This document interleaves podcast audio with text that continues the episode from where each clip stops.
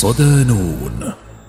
وزارة البناء والإسكان الإسرائيلية الاستيطان علنا وبمكافآت مادية. مقال لندى بسومي ضمن ملف وكلاء الاستيطان. يتألف البناء الاستيطاني في أراضي الضفة الغربية من ثلاث مراحل أساسية هي التخطيط وإيداع المخططات والمصادقة عليها ثم الترويج لها وسجلت الأشهر الست الأولى من عام 2023 رقما قياسيا في عدد الوحدات الاستيطانية المعتمدة من حكومة الاحتلال بواقع 12855 وحدة سكنية استيطانية في المستوطنات المقامة على أراضي الضفة الغربية المحتلة عام 1967 البناء الاستيطاني وإقرار الوحدات الاستيطانية ودعمها ماليا يجري مباشرة من وزارة الإسكان لدى الاحتلال التي لا تفتأ أن تعلن مرارا وبشكل علني عن المصدقة على بناء وحدات جديدة في المستوطنات غير الشرعية كما توفر كل إمكاناتها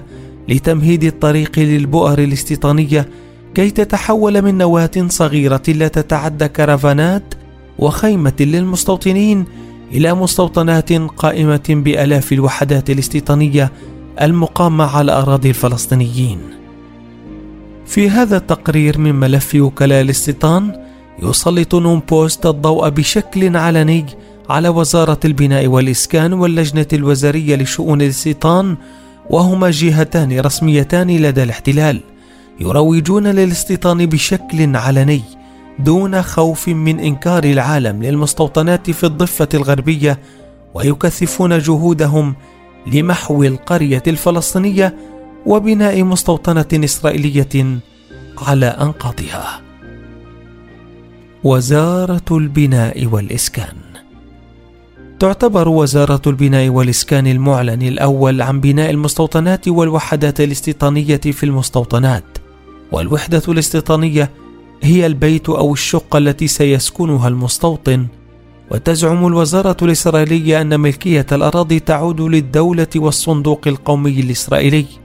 بالإضافة إلى ملكية لأفراد وتقول في بعض مخططاتها الاستيطانية إنها ستجري إعادة توزيع الملكية في المنطقة قبل إصدار التراخيص دون موافقة أصحاب الأراضي. في عام 1991 شكلت وزارة الإسكان لدى الاحتلال برئاسة أريل شارون وحدة إدارة بناء في الضفة الغربية بهدف مضاعفة الاستيطان في المناطق المحتلة.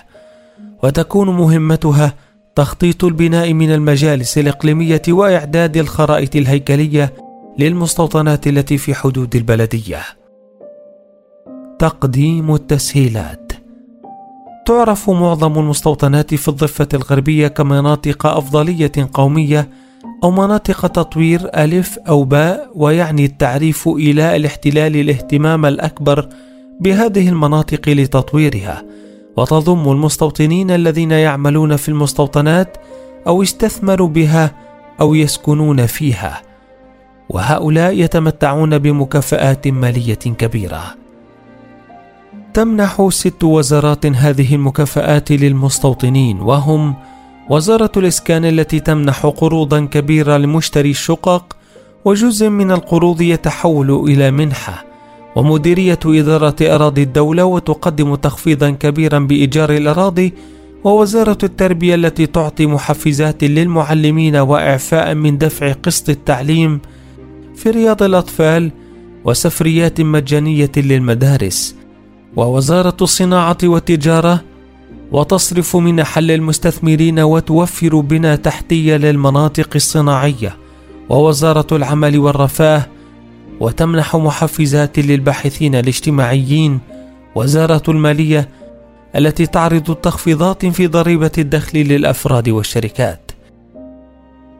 في عام 2010 كشف تقرير إسرائيلي أن وزارة الإسكان فعلت خطة لمنح قروض بناء للجمعيات التعاونية الفاعلة في مناطق الضفة الغربية المحتلة أي المستوطنات دون أن يعلم بها أحد، وأن الوزارة مولت من ميزانيتها أعمال بناء وتطوير غير قانونية في الضفة الغربية.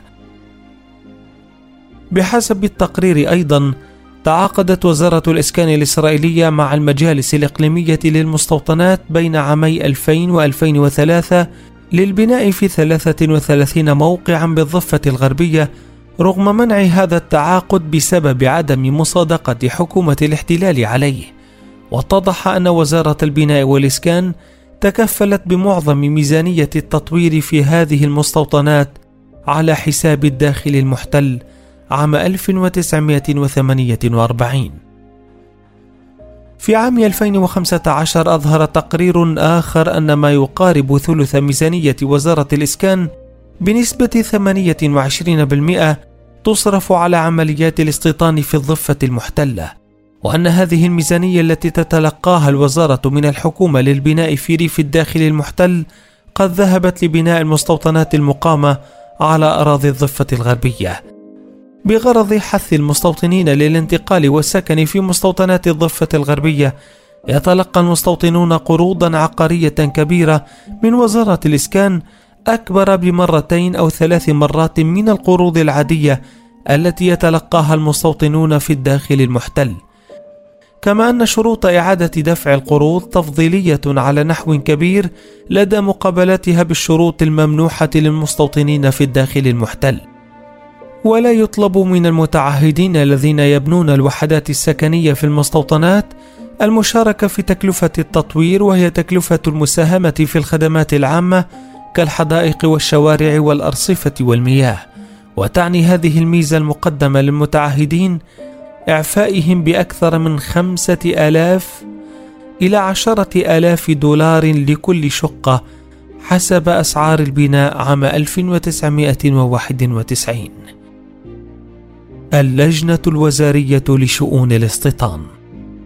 ضمن مفاوضات تشكيل حكومة الائتلاف الإسرائيلية الحالية اتفق رئيس وزراء الاحتلال الحالي بنيامين نتنياهو مع وزير المالية بتسلائي سموتريش على أن يكون نتنياهو رئيسا للجنة الوزارية لشؤون الاستيطان فيما يشغل سموتريش القائم بأعماله وذلك في سبيل إرضاء سموتريش وهو أحد أركان دعاة الاستيطان في الحكومة الحالية. في حقيقة الأمر يعاد تشكيل اللجنة الوزارية بشكل متجدد لتحصيل المكاسب السياسية لقادة الاحتلال أمام جبهتهم الداخلية.